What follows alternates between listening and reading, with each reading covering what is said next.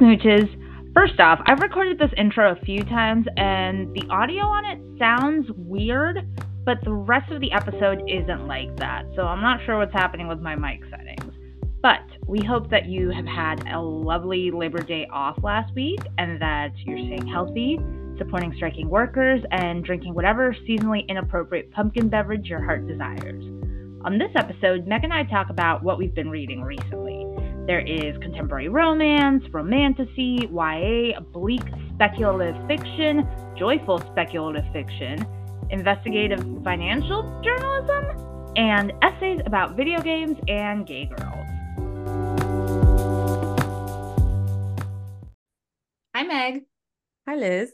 If you hear a baby crying in the background, no, you don't. okay. I don't She's hear it maybe not as loud as Lola when she barks. Okay. but Is it happening right now? yes, Oh, has been the whole time that we've been talking. oh really? yeah, No, I have not heard it at all. yeah. She she's very dramatic. I don't know where she gets that from, yeah, I can't imagine. but she's bull. She's currently bullying her father. So that's one of her favorite activities. yeah, she Besides loves it. eating, sleeping, and going to the bathroom. Yeah, she also really likes grabbing onto his beard now. As soon as she Oh. grabs him, as soon as he And picks her up, she grabs the beard. Baby grip strength is like oh kind yeah, of insane. she's recently started becoming. Well, she's always been interested in my hair, but she's now realizing she can reach out and touch it and Mm. tug on it. She's strong. and it hurts, I'm guessing. Um, I haven't let her get a hold of it long enough to hurt. Okay. uh, but no, I don't hear her. Yeah. She had an outing today, right? She did. We went to that bougie farm um and grocery Market store thing, yeah. that we went to when Molly was in town. Yeah. Did you get another mm, $12 smoothie or? No, so we did do some grocery shopping. So Eric got a honeycomb and I got some apple butter and some Four Sigmatic mushroom coffee. I have been so interested in that. I've tried it like a few times before in years past, and it's fine. It just tastes like pretty decent instant coffee. You don't taste the it mushrooms. doesn't taste mushroomy. Okay. Mm-mm. Yeah. So, and they're in single serve instant ones, so I'll bring you one. Cool. Yeah. I'm gonna try it. Um, and some uh cold pressed juices Mm. and a few other things. But yeah, it's expensive. I always wondered who grocery shops here, and now I know it's you. Um, It was just I wanted to go somewhere that wasn't my house, and I thought that that would no, be like I a cute understand. Place. Yeah. Yeah, Yeah. to take Did the she- baby. How did she do? She was asleep pretty much the whole time until we were sitting outside drinking coffee, and I got this like. I've been getting these weird coffee drinks. Like I got one at a coffee shop that I was writing at, hmm and this was like basically the same thing, but it's like espresso with some kind of citric juice. The 1st one I Mhm. had was with lime juice. The one at the grocery store was with lemonade. Yeah. And then either soda or tonic water, and they put other stuff in it. And it shouldn't work, but it does.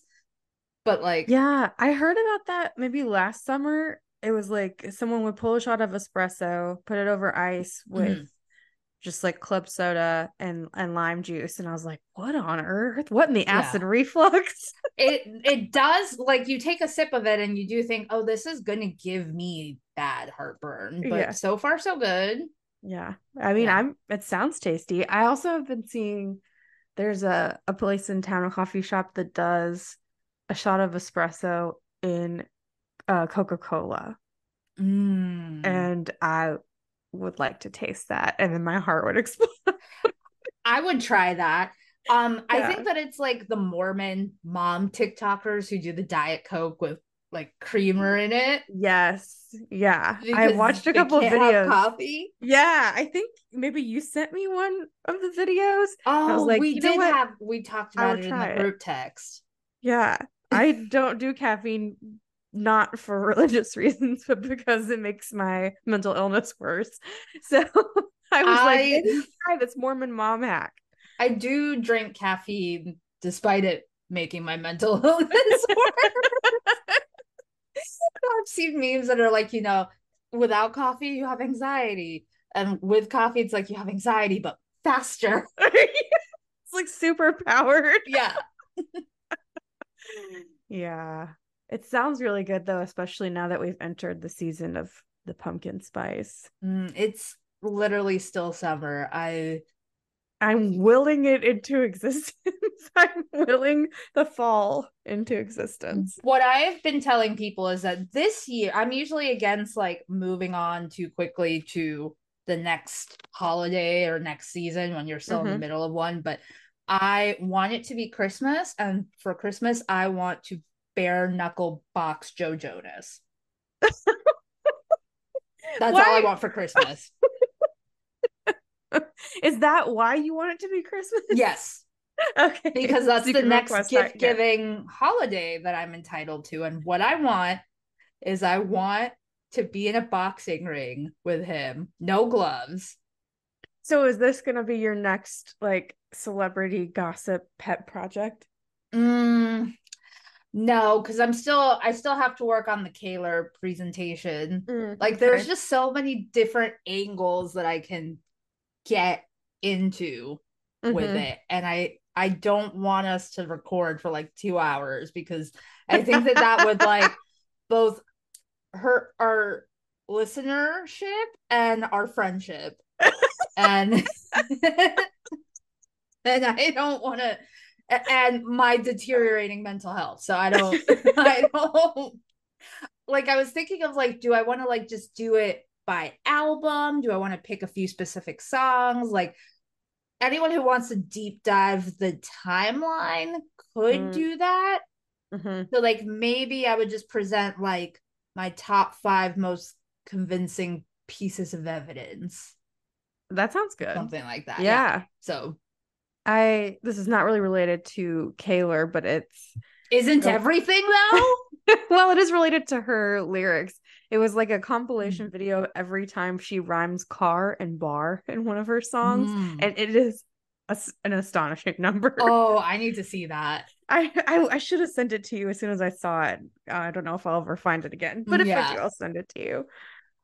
Just talking about it, it'll probably show up for me now. Yeah, yeah.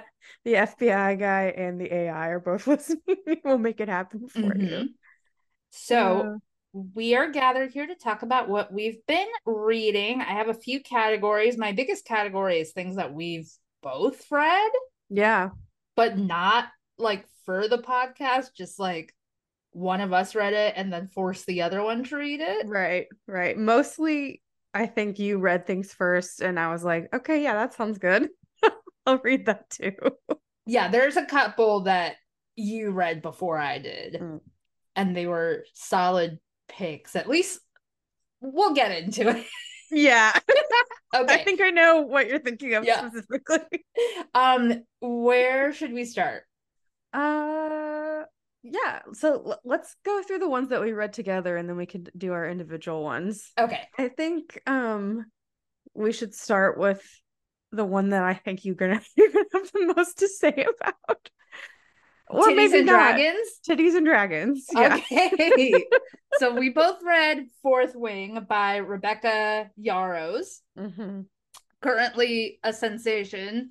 Um, Yeah. if you've been living under a rock, you're like, what is Fourth Wing? It is Titties and dragons. Titties and Dragons. It is like a new adult, but very YA feeling. Very, very Um, YA feeling. romantasy with dragons at a dragon training academy, yeah, a war college. a war college. Mhm. And the heroine is a scribe or wants to be a scribe, has been training to be a scribe. Mhm. And her mother is like this big military general and is like, no, you're going to be a dragon rider. Mhm. and forces her and she has like a chronic illness which i think is coded as like Ehlers Dan- danlos is what Oh, it seemed like to okay. me. You know, a lot of issues with like joint hypermobility Right. and it's, there's uh there's a guy There's a couple of them. there's a couple of them one of them like you know pretty early on isn't going to be the guy Yeah. Spoilers yeah. yeah So even being like, oh, I'm worried about spoilers seems like it might be giving Fourth Wing a little too much credit. like if you don't see what's coming, I'm I'm sorry. You should. here's here's the thing i found fourth wing entertaining Yeah. and compelling hmm and i see why people like it Yeah. And for a book that provokes very strong positive or negative reactions i fell flat in the middle of like that was fun. I would read the other one. But i'm able to read like i sent you a really critical review of it and it's like i agree with all of this. I still like i didn't feel as negatively about it because of those things but Right. those things are definitely present. Yeah, I wouldn't say it's a really good book, but I had a re- a good time reading it. i had a great time reading it Um, and if if not just for the romantasy, which I'm in like a phase of right now, um, but also just because I like to be able to be part of the popular book discourse and like talk about these kinds of things. Yeah. So like that alone, I think was worth it. It was fun. You know, I like escaping the world that we live Yeah. in as often as possible. Um, that said, I think my main grievances about it were how YA it felt. Um, some of the like pacing, uh, as far as a lot of stuff happened in the last 20% of the book. Mm-hmm. And just that I could kind of tell what was what was gonna happen the Yeah. whole time. for me it was more of like one of those books where i was really struggling to like follow the stakes like Okay. the world building that was done was very like the i felt like the dragon college and that sort of like experience was very well built but like the Mhm. why of what they were training for i struggled with Yeah. And maybe that's something we'll get m- more of in the second book since it's going to be, I think my impression is it's going to be less set in the college and more yeah in the broader war. that's what i would imagine you want to do our next romantasy Wh- which one was that? foxglove Oh, okay. Yeah, sure. Yeah. Okay. I So just finished that yesterday. Foxglove by Adalyn Grace, which is the sequel to Belladonna. This is YA and marketed as such. Yes. Um, and I fucking loved it. yeah. I loved the first one. yeah. Um, it gives me one of the things that I love about Belladonna and Foxglove is it gives me that thing that I've been looking for, which is like if Alina chose the dark lane. Mm, hmm that that's the energy that I get from it. Yeah. I don't really think of him as morally gray Mm-mm. necessarily. He seems Not at all. honorable, but he is, Mhm. you know, like by necessity dark, given Yeah. that he is death incarnate. Yeah. So you definitely need to read the first one.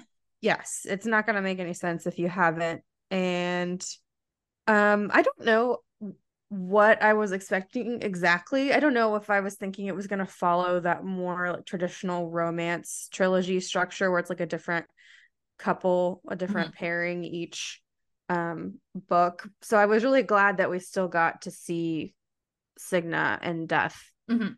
as much um Yeah. in the second one. Yeah. And I'm I'm really looking forward to the third one, which is Wisteria. Do you know Mhm. when that's supposed to come out? Mm, I think fall 2024. Okay. Yeah. Yeah. So that one I so far away. I know, but I am very excited for it. And I think I might even do like a, a reread of the previous two beforehand. Mhm. Um, I've been fascinated by Signa, um, you know, like discovering the extent of her powers and uh her like relationships and overcoming kind of like her not so great family history. Mhm. But that said, I am so excited for Blythe to be a bigger part of Wisteria. Mhm. Um, I love the um the banter that I think we can expect to have. yeah. Um, going back to Belladonna, Mhm. it was tr- like a true enemies to lovers where uh Signa is a character who's been followed by death her whole life like everyone around her dies but she cannot die she's Mhm. tried Mhm. and she finds out why and then Mhm. the second book broadens the world of like these entities that control human lives but have very mortal follies Yeah. And I kind of am wondering if we're gonna get another sort of entity um Mm. introduced in this third one that there was someone mentioned by name in Foxglove. So I'm Mm. I'm wondering if that's sort of a foreshadowing. Hmm. You'll have to, because that's spoilery, text me because I think I missed that. Okay. Yeah. Also, the cover art of these two books I really love. Oh, I love them. I went back to Barnes and Noble, even though I'd listened to the audiobook to get the hardcover because when I'd last been there, the only one they had was damaged. Okay. And I need the set because I have the first hardcover. So I need. yeah. And the second hardcover has like an extra chapter in the Barnes and Noble special edition. So I have to read that. Oh, I just got it, so I haven't read it yet. Um, yeah, I really enjoyed those books very much. They're fun. Did we have any other romantasy? We have romantic sci-fi. Which is the darkness outside us. Yes, Yeah. this That- is one you read first. Yes. That was recommended to me by a friend. And it is YA. We're on a Mhm. roll with that. Yeah. But this really it did not feel YA to me. This one felt very adult to me. Yeah. Like the characters are young. Um they're 17, but that's like less a function of like making it YA and more a function of serving the plot, which is Mhm. um that they're going to be exposed to a fair amount of radiation, so they have to be young in Yeah. order to like live long enough. The Um, algorithm has determined that it's better for young people to take on this mission to yeah, travel on a rescue mission. right.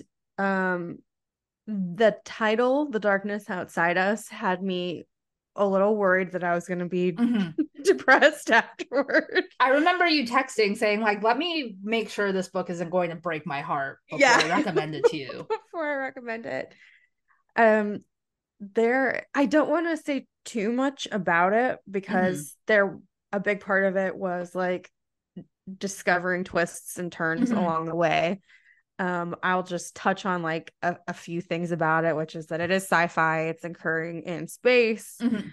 Um, there's like a, a mystery aspect to it, which is Mhm. why I don't want to spoil it. There's definitely a love story. Um, and you know, there's some dubious AI relationship. Mhm. So that's kind of interesting and horribly relevant. yeah, Um, it is a male male romance, and um, you probably will cry, right? yeah, yeah. cry? I think that that's fair. Just I didn't cry. I was in the middle of that whole situation with the storm and the power outage. So Yeah. I was like, um, Yeah. it, it it felt less bleak than like current reality at the time. I was I've been going through it. yeah i don't i'd be like i'm just gonna cry for myself Yeah. in this case So we didn't really talk about the fact that Belladonna and Foxglove are both murder mysteries. true mm-hmm. And The Darkness Outside Us, like you said, also has a big mystery element that I thought worked really well because yeah I, I was just like, I think I know what's going on. I, I thought I knew what was going on based on other things that I've been reading recently. So I think I was less surprised than you were, but I thought it was very well executed. yeah i i thought it was wonderfully written and i Mhm. know that it didn't pack as much of a punch for you because you've Mhm. been reading are you gonna talk about that Yeah. Okay. Yeah. Yeah. Weird, speculative, bleak shit Very bleak. Um, I think that if you like the book Red, White, and Royal Blue, Mhm. the two heroes gave me a little bit of Alex and Henry vibes. Like I one being that. more jovial and and free than the other one. yeah, their dynamic is similar. I I w- want to specify that it is not as like bubbly. No, no, no, not at all. um, when you cry, it won't be just because it's so beautiful. No, because you're sad. Yeah. It's it's got it's big sad. yeah. Um big sad. all right. So that covers our like sci-fi and romantasy stuff. Mm-hmm. I made you read a 500 page historical romance written Yes. in the 90s. Yeah, came out in 1992. Yeah. The number of people that I have talked to about that book since and who have been like, I was at dinner with our friend Sarah the other day, and I was telling her just the basics of the plot, and she was crying at the dinner table. Yeah. Yeah. Okay.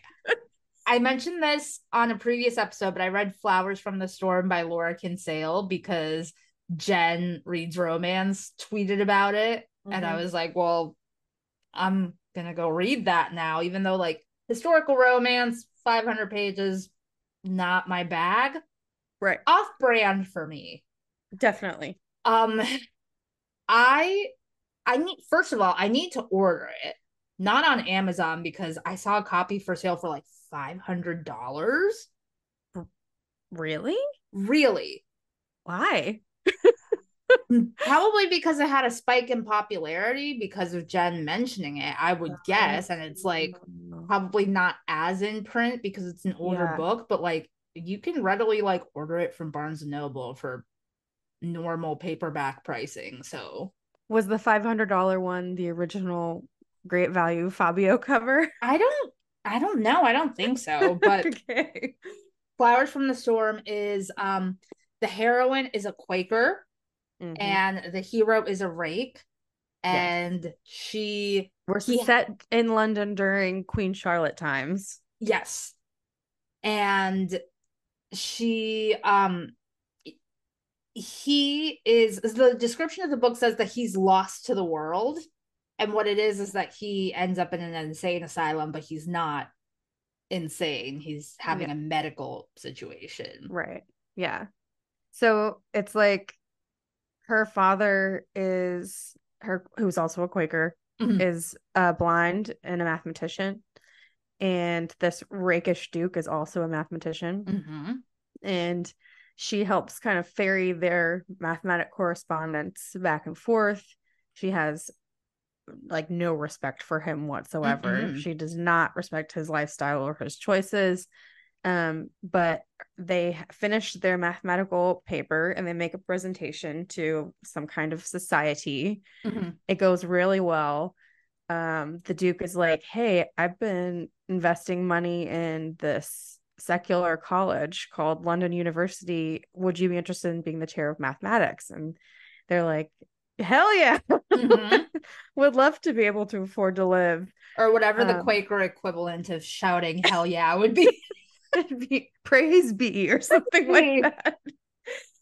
Um, and so that kind of like warms her heart to him a little Mhm. bit. He they also have some good um conversation. yeah.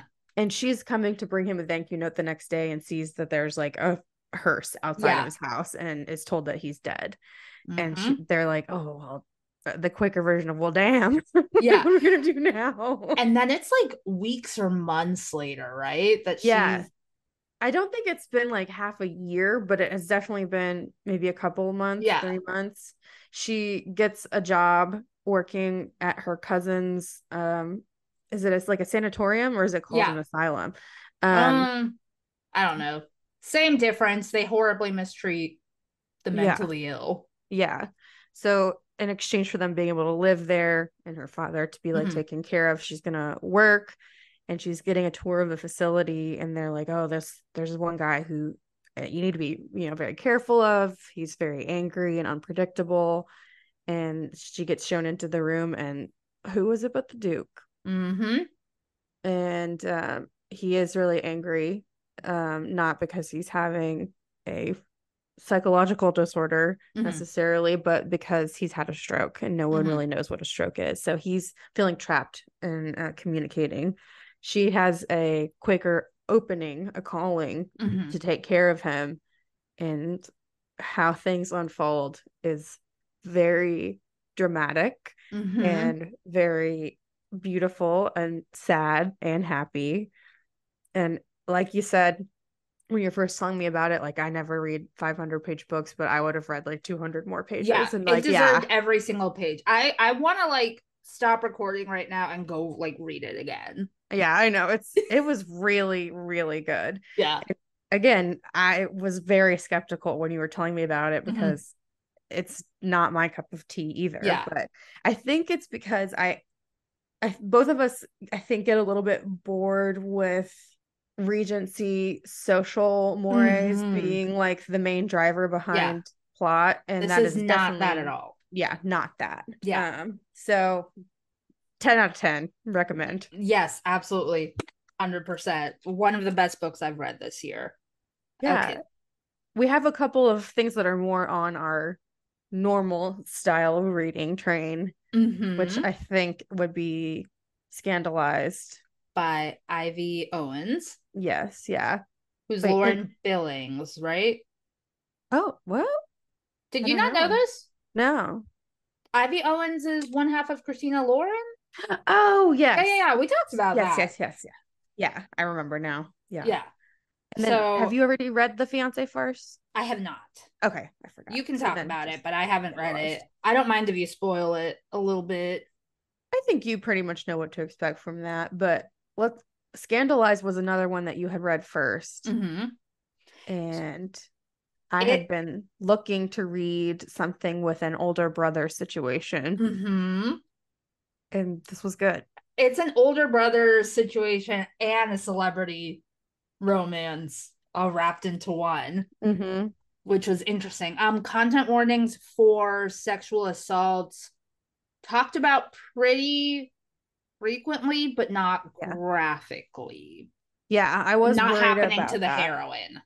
Yeah, the heroine is a r- reporter, Mm-hmm. an investigative journalist, and yeah, she's focusing on some crimes. I was really worried going into it that it was going to be too heavy in that way, Mhm. and it's it is not. It wasn't for me, um, because it is not super super duper detailed about Mhm. what happens, um, and it's past. Yeah. Um, so I I was looking at a lot of the Goodreads reviews of Mhm. this book, and a lot of people were complaining about the like celebrity romance aspect of it. And I I liked it. I think that it added a really fun twist because she so the heroine runs into this guy who she recognizes as her childhood crush. She had Yeah. this best friend growing up and the friend had moved away, so they drifted apart, but she'd always had a crush on the older brother. So she sees him and she's like, "Oh my god, like he He's still a total babe. he's still a total babe. And she recognizes him and he and calls him by a name that I guess he doesn't go by Mhm. anymore. So he realizes that this is someone who knew him from the past, and it took him a second to like place who she Who was. she was. Mhm. But um, she has had the the travel experience from hell. You Yeah. know, like flights delayed and delayed. Like you're gonna have to sleep in the airport now. And she's she's stinky. she's wearing like three day old clothes, and he's like, "Why don't you just like come up to my hotel room and you can shower?" And her brain is pinging like, "I've just been like." researching these really bad men doing bad things. I know that this is not smart, but know him, sort Yeah. of. So and she goes he's up very there. like, do you want to let someone know that you're Yeah. coming up to my room? Do you want me to Mhm. stay down here in the lobby? Yeah. Yeah. So he's trying to be sensitive about that. Mhm. Which I love. I love when that's addressed on page that it's dangerous to be a woman. yeah. yeah. um, but they they go have a drink or dinner and the vibes Yeah, they go be to the vibing. hotel bar. Yeah. The vibes do be vibing. and then they have this like amazing what she thinks is going to be a one night stand but like the one night stands end all one night stands you know Yeah. She's like, oh no, I'm ruined. Yeah. and then uh come to find out that he's a k-drama superstar but for Mhm. some reason she didn't put two she doesn't watch much tv yeah, she's a busy investigative journalist. yeah And he's just he, he's there because he's about to do like the crossover from like being more popular as K drama actor to like now on a BBC series. yeah So So there's an interesting, um, pretty big plot with her investigation where he ends up being a source right. and knowing about what she's looking into. hmm And the way that she tries to navigate that whole conflict of interest um ends up being a pretty big part of the book. Yeah. She probably could have handled it a little better. she she's the conflict of interest is like Spider-Man, Peter Parker taking photos of Spider-Man level. That's good. That's very good. Yeah. And she and she keeps it secret not as effectively. Correct. So, yeah. yeah. I I enjoyed this book a lot. I enjoyed the spiciness. It was I so hot. It was so hot. I was like, hello. Yeah.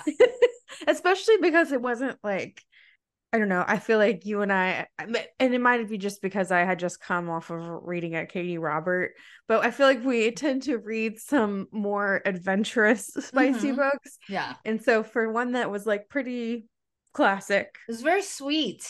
yeah, and sweet, it was Mhm. still very hot. Yeah. I don't know what another else to 10 say out of 10 it. for me. yeah, absolutely 10 out of 10. Um Lauren Billings put her whole Lussy into it. I was like, which one's it gonna be? Billy? Her Billings Lussy. Okay, so that covers everything that we both read. Mm-hmm. Uh, where do you want to go next? I have a couple of nonfiction books to talk about, some sci-fi, and then like one romance that we didn't both read. Okay. Um, Well, I want to hear about your nonfiction. Okay, so um, the nonfiction books that I've read recently. First one I want to mention is Easy Money, and that is by Ben McKenzie, who was Ryan on the OC. Oh, okay. And I saw him back when he first started tweeting about crypto and about this investigation that he was doing for a book he was writing. I was like, this is not something I had on my bingo card. The star of the OC becoming an investigative journalist, um, exposing crypto as a scam, but I'm into it. So as soon as it came out, I got the audiobook. I had to listen to it twice. And it's not that it's not that it was convoluted the way that he told the story. It's that like crypto and all the players in it Mm-hmm. is very convoluted. And I'm not like a finance girly. I'm not a finance journalism person. So these aren't concepts that I really like Right. pay attention to in general. But he Mhm. does a good job of trying to explain it for people who aren't in that world. Um, the full title is Easy Money, Cryptocurrency, Casino Capitalism, and the Golden Age of Fraud. Full disclosure, I owned slash own, I don't even know, like a tiny bit of Bitcoin because Yeah. back when like there was like that one stretch of a few months where everyone who Yeah. wasn't like a crypto bro was like, well, maybe I'll buy some crypto. And my brother-in-law was really into it. And I got my husband into it and he invested a little bit. He made some money at first and then like he's kind of broken even at this point. Like it really did just like it was just like a waste of time Yeah. at the end of the day. But for some people, it wasn't a waste of time. For some people, it really like destroyed their lives. Yeah. And it's um been billed as this thing that is a great economic equalizer, like you know, decentralized currency, but he does a great job of breaking down why it's not as advertised and why it doesn't and like the stuff that's happened with crypto including like countries trying to like make a big point of like oh our currency is now going to be bitcoin and Mhm. how poorly that went uh-huh. it's just it's absolutely shocking and he also talks a lot about celebrities shilling for crypto and there was a lot of that. oh that. yeah there was so fascinating read the next one is blood sweat and pixels the triumphant turbulent stories behind how video games are made by jason schreier and what really drew me to this is that one of the essays was about stardew valley Mm. and Stardew Valley is kind of mythical because of the fact that it's it was developed by one guy. Like Eric Barone did the art, he did the programming, he did the score, and it's this indie game that just made millions and millions of dollars, right? Mhm. and it's incredible to me that one guy did it and then I, I i'd heard the story of that right but then i read this essay and it showed a side of the story that i hadn't heard yet which was like he would be asked by his family like oh when's the game coming out? And he would be like oh like another month. And his girlfriend and then wife would go to work and like during the day he would be playing video games and then as soon as she was about to head home he would switch back to stardew valley to act like he was working on it the whole time. And i i felt that in my bones as someone who creates things Uh-huh. and but it also talks about other games and just like the video game industry is wild because every single video game the story behind it is people working on it at crazy hours things Yeah. falling apart like all sorts of things with studios and development hell it's like absolutely fascinating and I loved hearing stories of games that I've never played, like Diablo 3, um, the whole like franchise of Star Wars games and the stories behind that. How like there's one game that was that they created this like really cool sounding like the like criminal underbelly of the Star Wars universe. And it was like a street level game about that. And then George Lucas decided was like, make it a Boba Fett game. And they're like, how, are we gonna make it a Boba Fett game? so that was really cool. And then the last nonfiction one I have is a book of essays called Girls Can Kiss Now by Jill Gutowitz. Mhm. She's a great Twitter follow. She's very funny. And this essay is about her, it- it's part memoir about her identity as a lesbian and coming to terms with it and how depictions of sapphic identity in media and like celebrities coming out, how that's affected her and affected other queer people and how the the title is like oh girls can kiss now as in like oh now that this is becoming more mainstream like it's fine now except Mhm.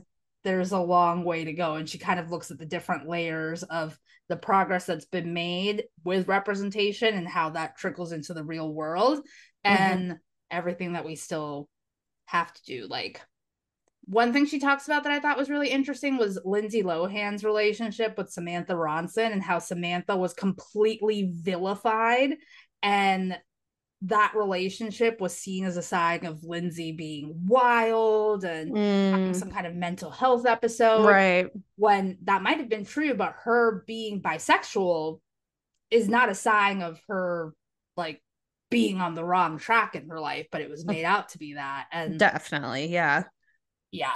And Jill Gutowitz is a Gaylor, so I trust her. A kindred spirit. Yeah. All right. I think that got? if you really enjoyed that, um, like the backstory on computer games and video Mhm. games, you might enjoy a fiction book called Tomorrow and Tomorrow and Tomorrow by Gabrielle Zevin.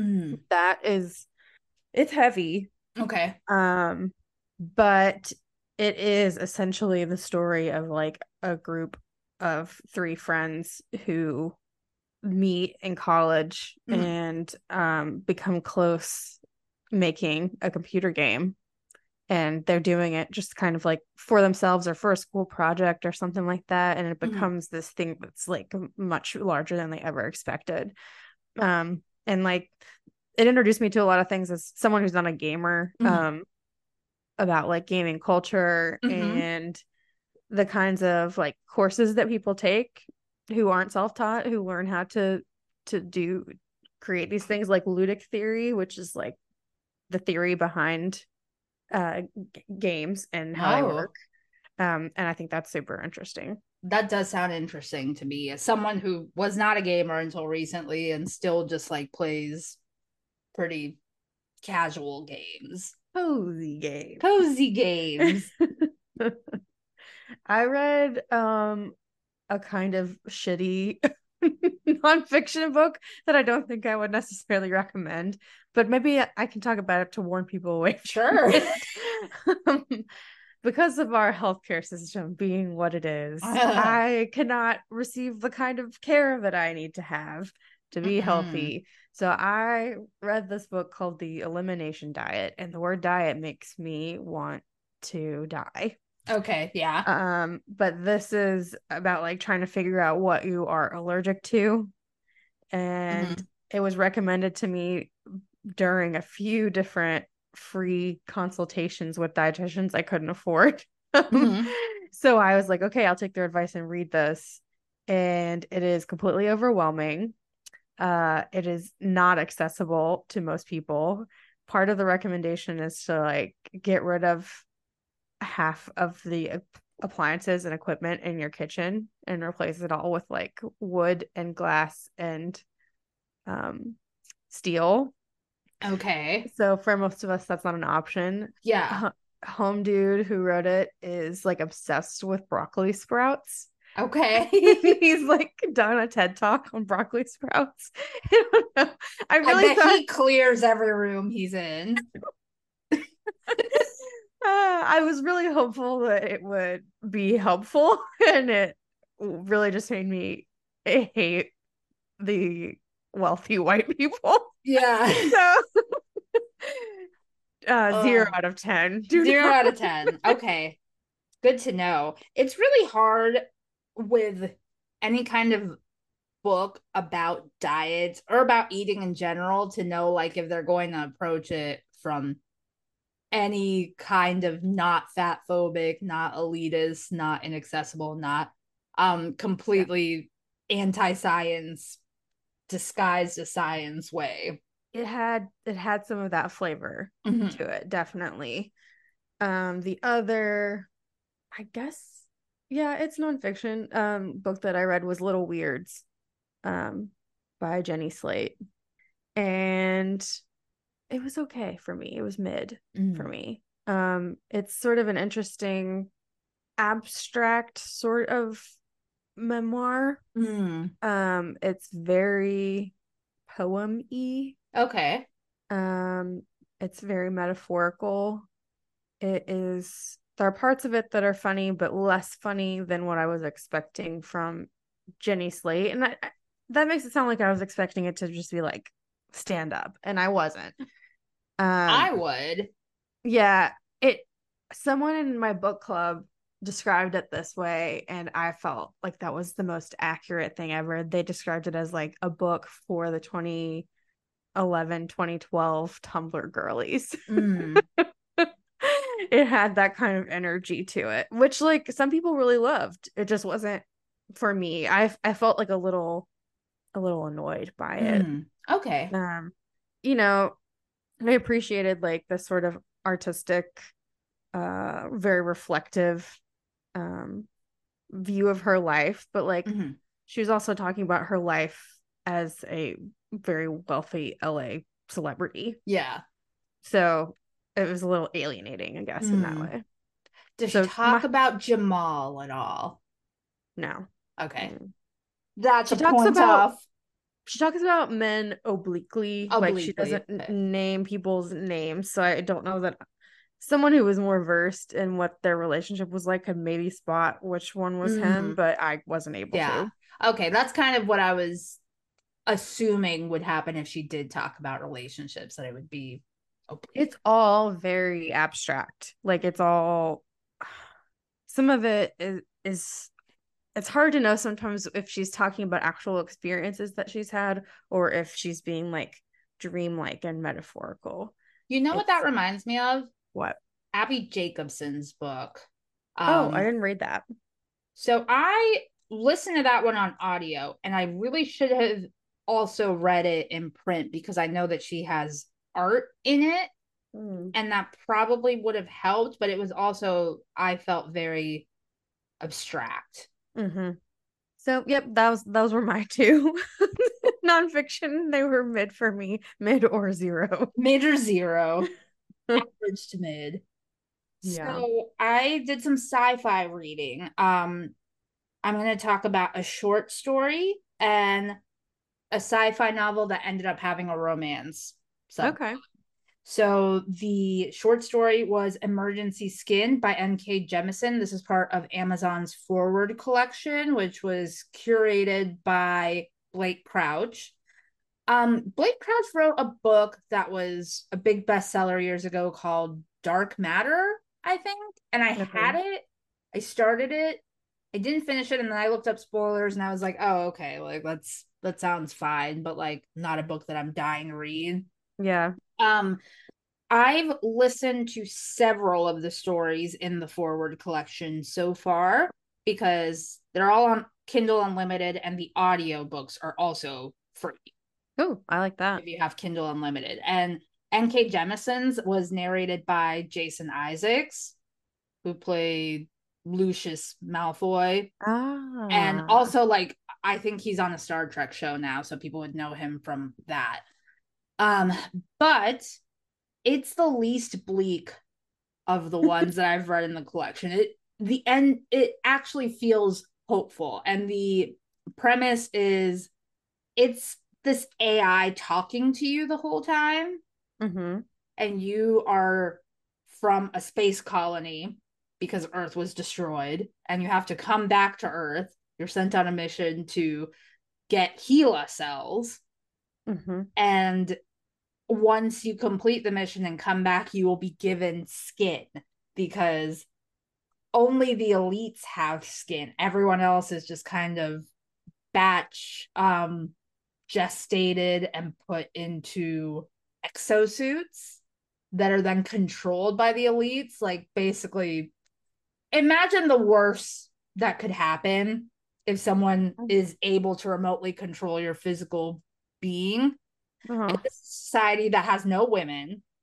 because they hate women.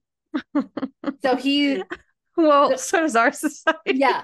So he's told that you know if you complete this mission you'll come back you'll be a hero and you'll get like beautiful white skin and blonde hair and blue eyes and a long penis and strong thighs. And um you'll get a pleasure a pleasure because they don't have women but they have women-esque bots basically Uh-huh. um so This is so so bleak. yeah, no, it's very bleak. So he expects Earth to be this barren wasteland, but he has to come get these HeLa cells so that the elite. Is he expecting like a Mad Max situation? Yeah. Okay. So, um, spoiler that I don't think takes anything away from the story. Um, if billionaires all left, if they all fucked off to Mhm. space, things would Yeah. get better. yeah. like if Elon Musk was yeeted off of the it's planet. very much like the the implication is like the founding fathers of this colony, right? You could see it being Elon, Bezos. Mhm. I don't know who the fuck else. Um, those people who exploded themselves looking at the, the pe- Titanic. yes, the Ocean Gate people. So like those people who fancy themselves the like best and brightest of society decide that it would be too expensive to fix this planet, but it's totally feasible to go to another one Mm-hmm. and fuck that one up. Mm-hmm. Um And I won't spoil what happens once he sees that Earth is not what he expected. It is remarkable. It's so good. It is one of the best short stories I've ever read. I loved it. I listened to it twice. How short are we talking? We're talking the like I don't know, 28 pages, I think. Let me Oh, check. okay. The audiobook is less than 2 hours, I'm pretty sure. The way that these are billed are that you can read or listen to it in one thought-provoking sitting. Sorry. Okay, 38 pages. So really you could read it in one sitting. And the other ones in the forward collection that I read that really bummed me out were Summer Frost by Blake Crouch, um The Last Conversation by Paul Tremblay, and I think I read You Have Arrived at Your Destination by Amor Towles. Nope, didn't read that one yet. Yeah, so they haven't stuck as much for me other than like oh that's depressing. I don't think I would be able to make it through those. yeah. So and the other sci-fi thing that i read was the road to roswell which is mm-hmm. what if being abducted by an alien is actually instead of terrifying more like embarrassing Embarrassing? yeah like if you if you were like a naysayer and you didn't believe and then like you get abducted and you like immediately were like fuck this is an alien that like there's no other explanation for this. this is an alien i'm being abducted um but the abduction happens on earth and stays on earth instead of the heroine being taken on a ship the alien forces her to drive somewhere but the alien doesn't seem to know where they're going. And the alien looks like a tumbleweed. And has a bunch of tentacles and doesn't speak. Okay. and it's just like kind of like using the tentacles to like restrain her at some points point aggressively out the windshield and they're driving through the desert. She's in this lime green glow in the dark bridesmaid's dress because the whole reason she's in roswell is her college best friend who's always like about to marry some idiot guy her Uh-huh. latest fiance is a ufo nut Uh-huh. and uh she their whole pattern through their friendship is like okay so like she takes up with these guys and she needs me to talk her out of it Mm, so she has to be there for her friend to talk her out of marrying this idiot. Gets abducted.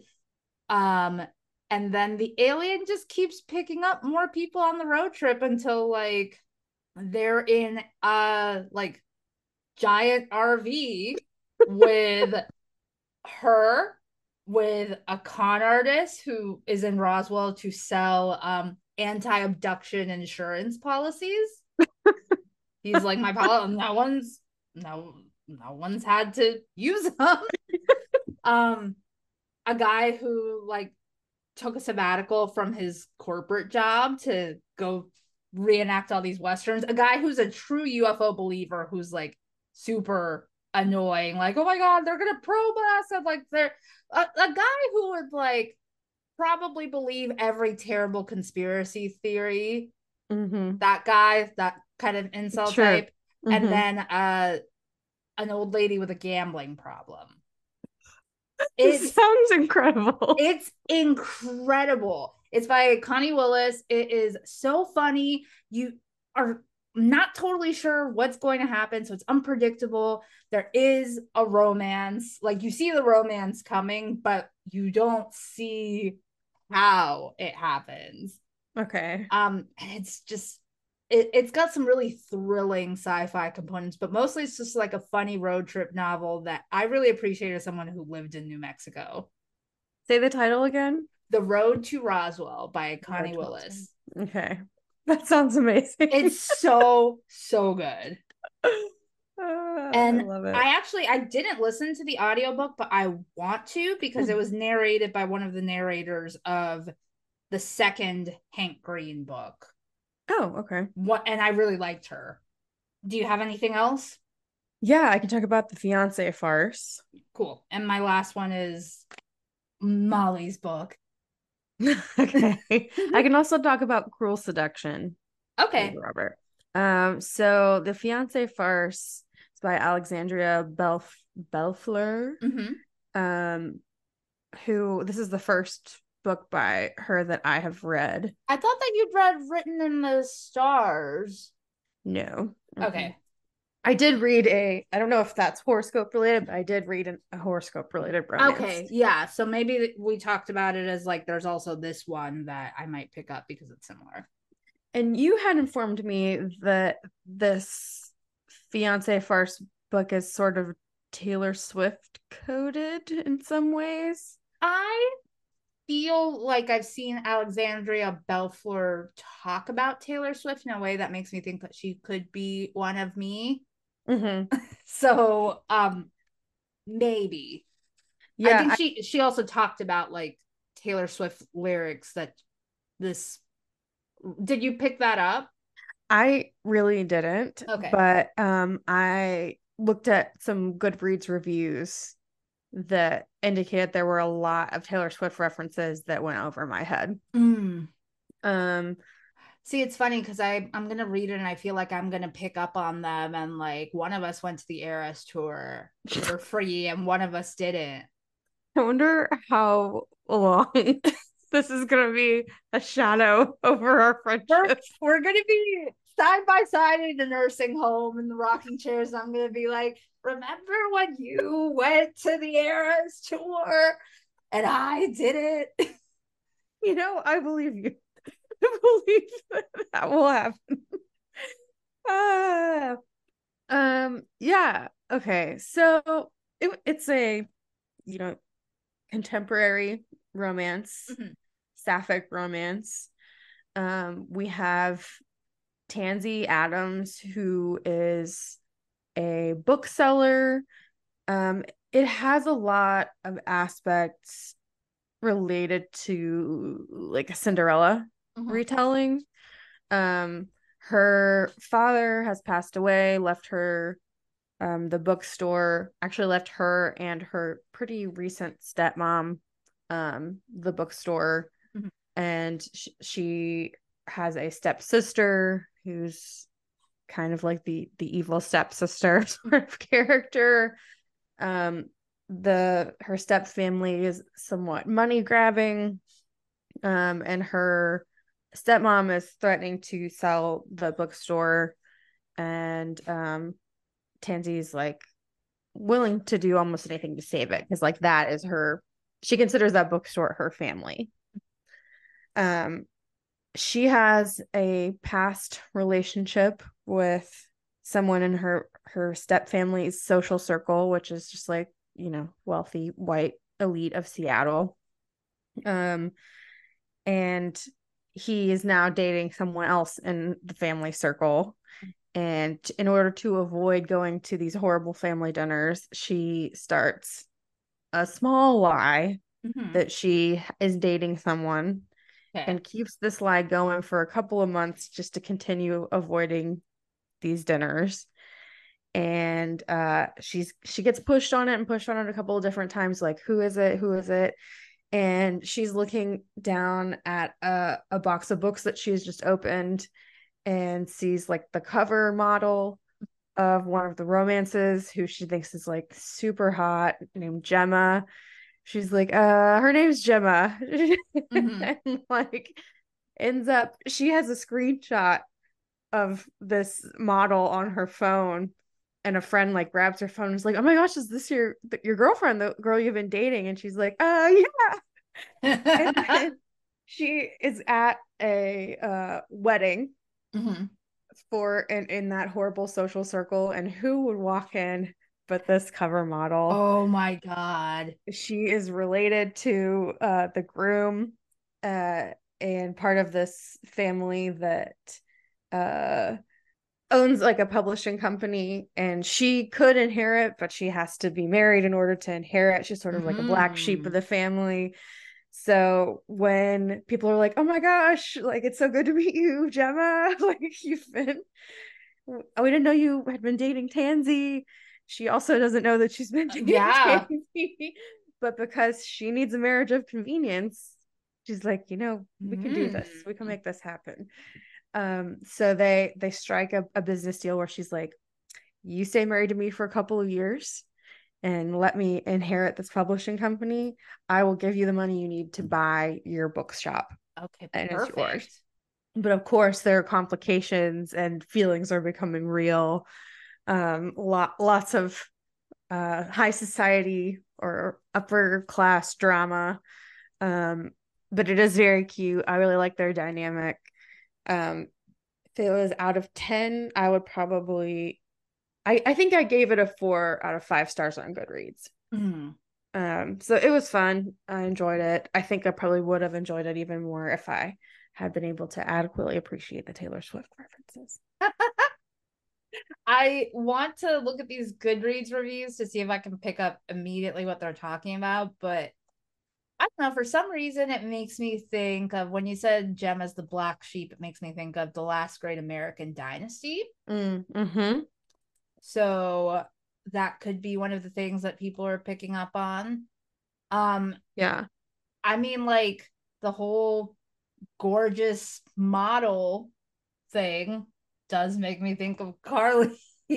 Yeah. I think that I could I could envision Gemma as played by Karlie or by Mhm. Taylor. yeah. And then um Tansy, oh gosh, I think her name, yes, Alexandra Daddario.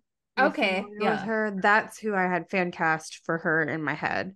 So we have like a, a bookish, shy girl, and then we have like a more brash model type girl. Um, and it, it's fun. Their dynamic is fun. The other one I read was Cruel Seduction, which is number five in the Dark Olympus series by Katee Robert. This one is a a male, male, female, female polynaught. Okay. Um, What with is a polynaught? so we have um Aphrodite, who has been been married by a like sort of political agreement to Hephaestus. Mhm. They are not romantically involved, but they are, have just gotten married. Um, so it's the two of them plus Aphrodite's uh ex, which is Adonis Mhm. and who she does love, and then Hephaestus's sort of honorary sister Mm. Who is uh not interested in men. Um so we have I don't think it's like giving too much away to say that like we end with Aphrodite, Adonis, and Hephaestus pretty much living together Mhm. and um the the the sister sort of being like I will hook up with Aphrodite when I feel like it and then I- I'm kind of going to be doing my own thing otherwise. Okay.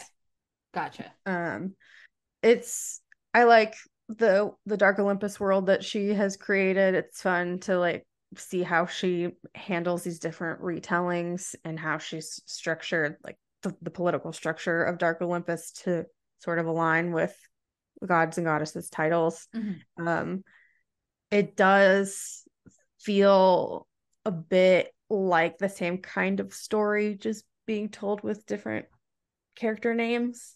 Mhm. Um, but I like that story, so it's Yeah. fine for me. um, and I will continue reading these un- until they come to the bitter end. So I can't wait for Hermes's book. I am now two behind because I didn't read the one before Cruel Seduction, so I have to catch up because I really want to read Aphrodite's book. So yeah, it's fun. Uh, it's fun because we have people stepping into these roles. Um, so like Aphrodite is new to being Aphrodite. Hephaestus is very new to being Hephaestus. So like that aspect of it is pretty interesting. So you had not read Radiant Sin. correct. And that one is That one is Apollo and Cassandra. okay. Um, and the next one is Midnight Ruin, and that's Eurydice and Orpheus and Charon. Okay. And that one has puppy play. It does. She did. She did a, a little primer on, on what puppy play means because I think it got an extreme sort of reaction when she when she mentioned that. uh, that's supposed to come out January one. Yeah, I'm interested in that one because I'm interested in a grovel, an extended Yeah. grovel. Yeah, it seems very warranted. I really am enjoying the cover art of of Midnight Ruin too, so that's something to look forward to. Um, I think that's it for me. I have one more. My last one is by Paige Lavoie, and it's called "I'm in Love with Mothman." So Amazing. This has provided me so much entertainment in our group chat. okay so i should start by saying that i have been looking for a book that feels like stardew valley that gives me the same feelings as stardew valley Mhm. and it's this book And those feelings, how would you describe them? I know it's a cozy-ish game, but okay so when you think of stardew valley and you think of a farming sim the setup of stardew valley is you inherit your grandfather's farm and you leave your corporate job to move there. So it sounds like a hallmark kind of setup right? It sounds like any one of these small town romances could fit the bill except that stardew valley is fucking weird. And there are aliens and monsters and wizards and it's all very casual okay. so the next thing that kind of would fit the bill is maybe CM Nascosta's world. Mhm. So that kind of fits the bill a little bit. Um, but this one is about an influencer, and her mom was one of the OG mommy vloggers. So she's grown up with social media fame, with like people Mhm. like knowing on the street about like her childhood tantrums, right? And she's Horrible. I would now hate that so yeah. much. she's now an influencer in her own right and she has like a mini scandal and it's something stupid it's like she's sent a product the product causes her to have an allergic reaction she still has to talk about the product so she like says honestly like this one didn't work for me but i really like their other stuff.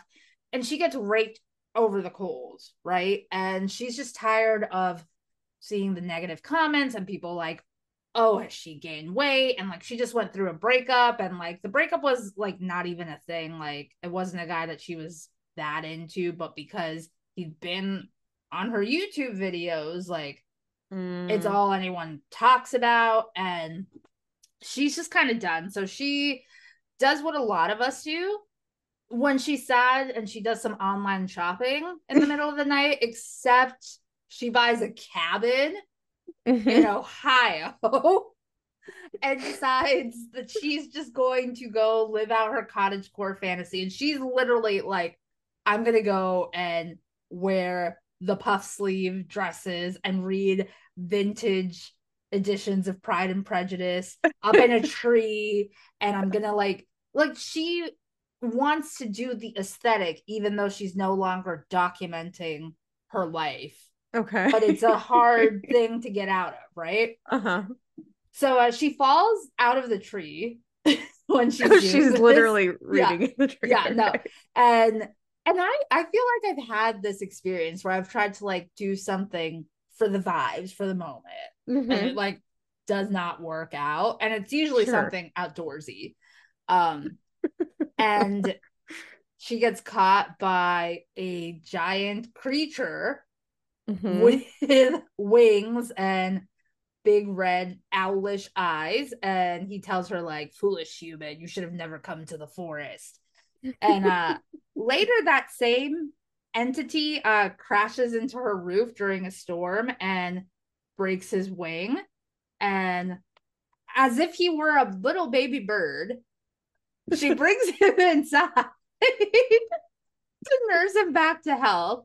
And uh while this is happening she um she's getting to know the locals. There's a general store. So that's a stardew valley thing. There's a general Mm. store run by this um adorable woman who owns a farm with her wife. And the heroine is bisexual so she like immediately is like oh she's cute oh no she's married never mind but then her brother is single and her brother's a fucking asshole Mm. and also a self-styled monster hunter because there's something in these woods right Mm.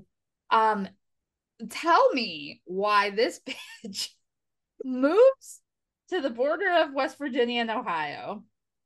and there's this creature flying around who she calls Moth because he looks like a moth. Uh-huh. And she doesn't put it together until she sees this guy's murder board. Like, oh, moth person plus Ohio, West Virginia, flying around in the woods, maybe terrorizing people. Am I harboring the Mothman? and I really appreciated that, like, Mothman as a cryptid, as an urban legend existed not in this book, Mhm. and that it Yeah. wasn't like, oh, like, like I'm discovering what Mothman Mothman is, for the first Yeah, time. yes, Yeah. exactly. Um, so part of why I was drawn to this book is this is Molly.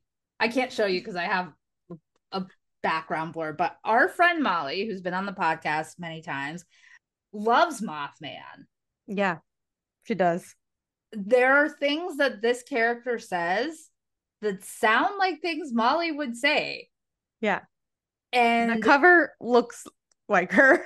we have a side by side of Molly wearing basically the same dress at my house at Yeah. a party that we threw, same hairstyle, same everything. And I sent it to her, and I'm like, Molly, get a lawyer. and Molly's from West Virginia too, Yes. which is part of why she's so into Mothman. But um, and she's very like she has very influencery fashion and i mean Yeah. that in the way that she's like usually on the cutting edge of yes, what fashion is happening and she's also very online so like it very much sounds like her yes, the way this character speaks is very much like chronically online, which I mean this in the most loving way possible, is how Molly talks. Um, you say that as as someone who is also chronically yes, and also talks like that, but which is why me and Molly connect. Um, so it's so adorable and sexy and funny, and she really is like if any of us had a cryptid in our home who we wanted to bang and had to keep that secret Uh-huh. reacts the way that that we would i think. And and i was like live texting as i read this book and like sending excerpts to the group text. And i remember asking molly would you? So he kind of shifts into a more human like form where he could pass as just like a really tall really pale human with like weird gold freckles and you just have to hide his wings under a poncho so i asked molly like yeah, he has to wear a poncho at one point because she decides to take him to a diner. so, so uh, I asked Molly, do you feel like you would be more into or less into him having a human form? Like, do you like the human form or do you want creature? Mhm. And she's like, I think creature. Creature. she was like pretty sure she's like, creature. Yeah. because I was the one who was like, well, it's good to have options. I think it's good to have options. I don't know how the whole beak thing would work. Ew, I didn't think about a beak. Yeah. Yeah, he has a beak. So, Oh, so yeah. is he like pecking? It's mm, listen, you should just read it because it's very good. Everyone listening, I loved it. It was very cozy. It was sweet and romantic. And there is a sequel called I'm Engaged to Mothman. Is it out already? No, it comes out in November. I cannot fucking wait. And I feel like I'm predicting that this is going to be like a Christmas Prince situation. And I'm predicting a book three called I'm Having Mothman's Babies. if that doesn't happen, I'm gonna throw myself down a flight of stairs. Oh, this is very hetero heteronormative for a Mothman. Yes. I, I I want I want that to be where this is going. You know, I hope that happens for you. So yeah, that's that's what I've got. Amazing. Thank you for sharing. Thank you for everything you do. Thank you for um indulging me. Anytime. I cannot fucking wait. I'm gonna read the Mothman one. I mean, I have it in paperback, so you can borrow it. Yeah, I'm- want. I've been driving around with Scandalized in my car to return to you. Um, but yeah, definitely interested, especially in Mothman and and Road to Roswell. Yeah. So I, I that one I have in hardcover, so you can also borrow that one. I want to have Molly read it and come on the show to talk about it in October for spooky season. So That's a great idea. I gotta go try to make that happen. and then we can all talk about it because it's just it's just very good. And I want to hear her reactions to it. All right. Thank you very much for listening. We will be back in two weeks Mm-hmm. with, I think we're going to do Kaylor. Mhm. So it's going to be kind of like a bonus episode. So, um, I would ask that if you listen to that episode, come with an open mind. I will, I will justify why I think it's okay to speculate on someone's sexuality. on someone's sexuality because I understand that that is a very sticky thing for people. Mhm. But also, you can like skip that episode. Um, Hitler's DNI. Meg, do you know what that means? no, do not what Do not interact. interact. Mhm. What's that? What? Where did this originate from? Twitter, I think. Oh, okay. Yeah, that's where I've seen it. Like people will put put in their bio Hitler's DNI or Gaylor's DNI. Hmm. People Listen. have need to touch grass. Twitter Twitter is the worst place in the world. Stan Twitter, the deepest ring of hell. oh gosh. So we'll put all our links in the show notes. Until next time, air kisses.